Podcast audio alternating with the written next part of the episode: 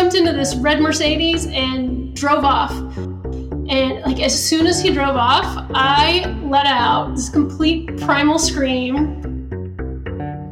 That first night we were talking, I, I felt like it changed the way that I breathe. At the time, it really didn't seem that creepy, but then now, later, I feel like it may have been one of the weirdest things I've ever done. Hey, friends, I welcome you to check out my new podcast. It's called A Life in Song with Clem Snide. Over the past several years, I've been driving around the country playing home shows. And uh, when you show up at a stranger's house and start singing in their living room, well, it makes for a unique sort of intimacy, I've found. And uh, man, I really love hearing a person's story, you know, especially the life changing kind.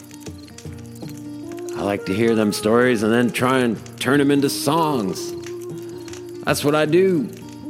So I welcome you to come find a spot around the fire. Ah, feels nice. Because you know what? Everybody's got a story to tell, and certainly everyone deserves a song.